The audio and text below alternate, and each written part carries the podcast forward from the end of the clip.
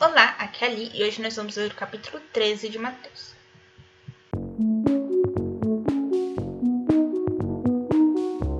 Bem-vindos aos Novenáticos e hoje nós vamos ler o capítulo 13 de Mateus, a parábola do semeador. No mesmo dia, Jesus saiu de casa e sentou-se à beira do lago.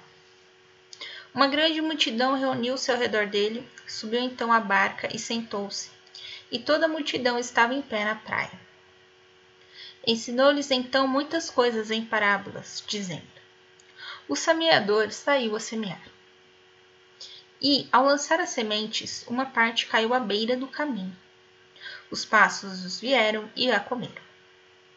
Outra parte caiu em terreno pedregoso, onde não havia muita terra, e logo brotou, porque a terra era pouco profunda. Mas quando o sol nasceu, queimou-se e secou, porque não tinha raiz.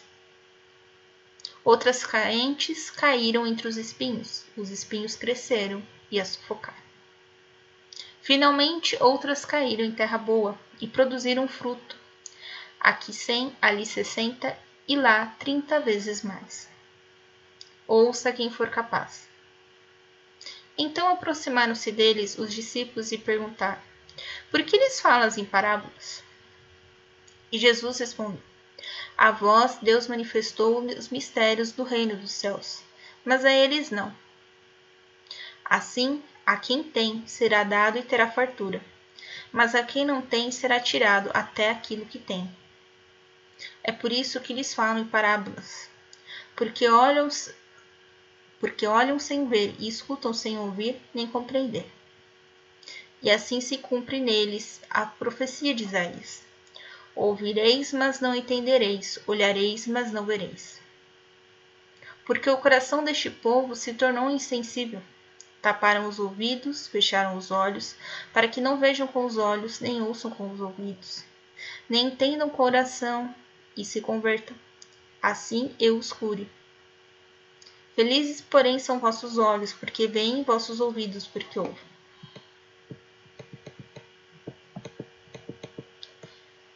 Na verdade vos digo: muitos profetas e justos queriam ver o que vós está vendo, mas não viram. Queriam ouvir o que estáis ouvindo, mas não ouviram. Explicação da parábola. Escutai então a parábola do semeador. Quando alguém ouve a palavra do reino e não a atende, o maligno vem e rouba o que foi semeado em seu coração.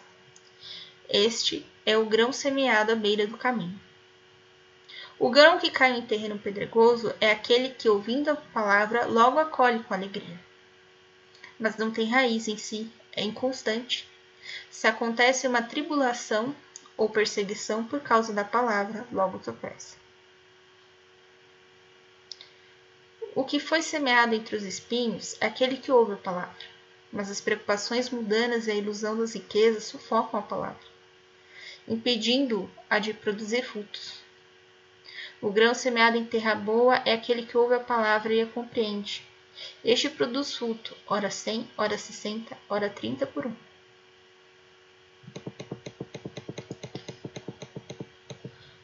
O joio e o trigo. Propôs-lhes outra parada.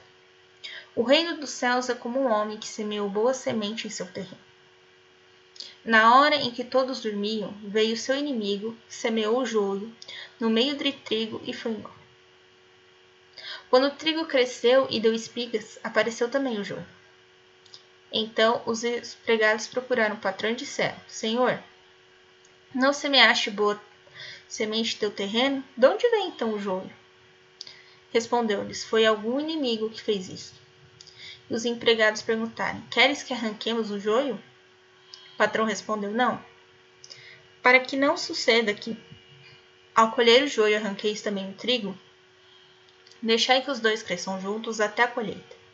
E no momento da colheita direi aos ceifadores: Arrancai primeiro o joio e ajuntai-o em feixes para ser jogado ao fogo, e recolhei depois o trigo a meu celeiro.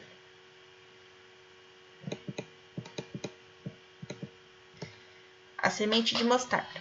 Jesus contou-lhes mais uma parábola.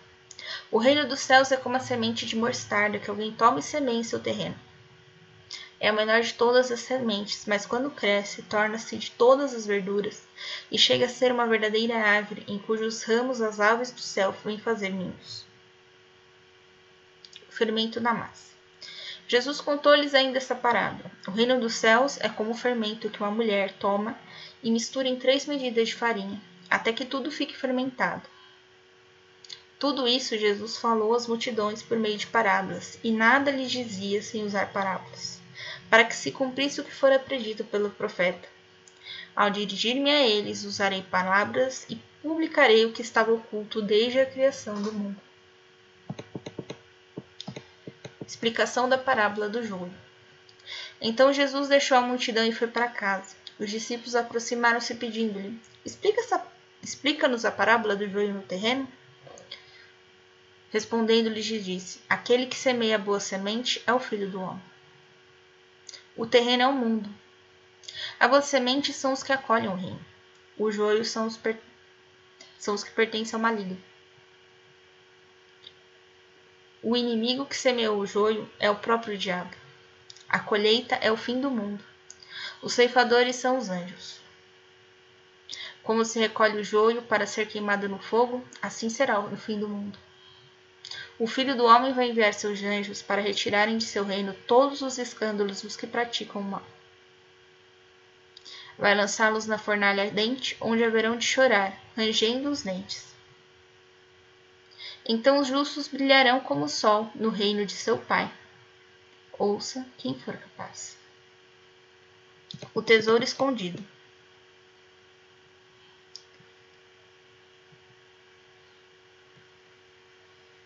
O reino dos céus é como um tesouro escondido no terreno. A pessoa que o encontra esconde de novo. Fica tão alegre que vai, vende tudo o que possui para poder comprar o terreno.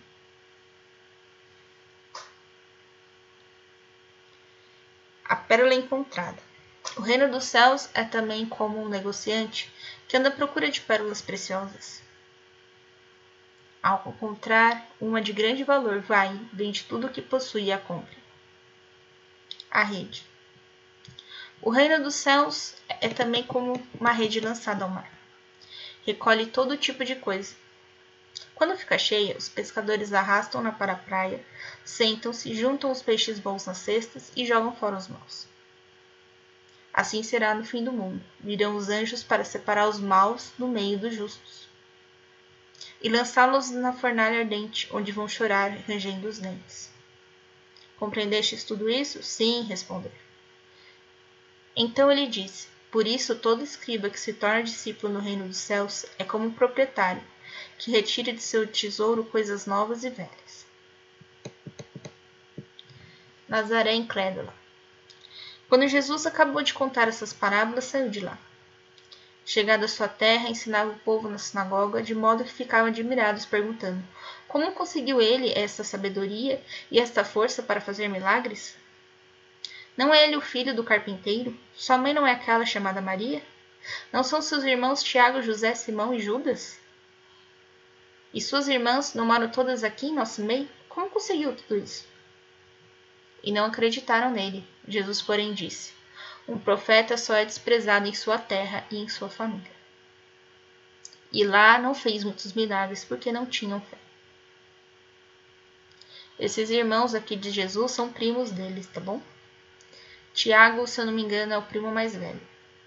É o que vai escrever a carta de Tiago depois, tá? Não é o Tiago o apóstolo. Eu falei que não ia explicar, né? Tá bom. Ah, esse Judas também não é o Iscariotes. Esse Simão também não é o Simão Pedro. E esse José não é o pai dele, óbvio. Bem, enfim. Eu acho que palavras difíceis não tivemos. A parábola é,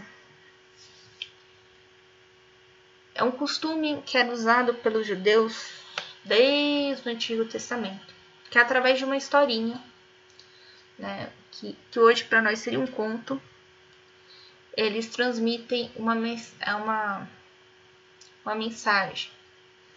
É, quando eu estava na escola tinha as fábulas do Esopo, né? Ele contava através de história com os animais, contava lá, e depois no final tinha uma moral. É mais ou menos isso, tá?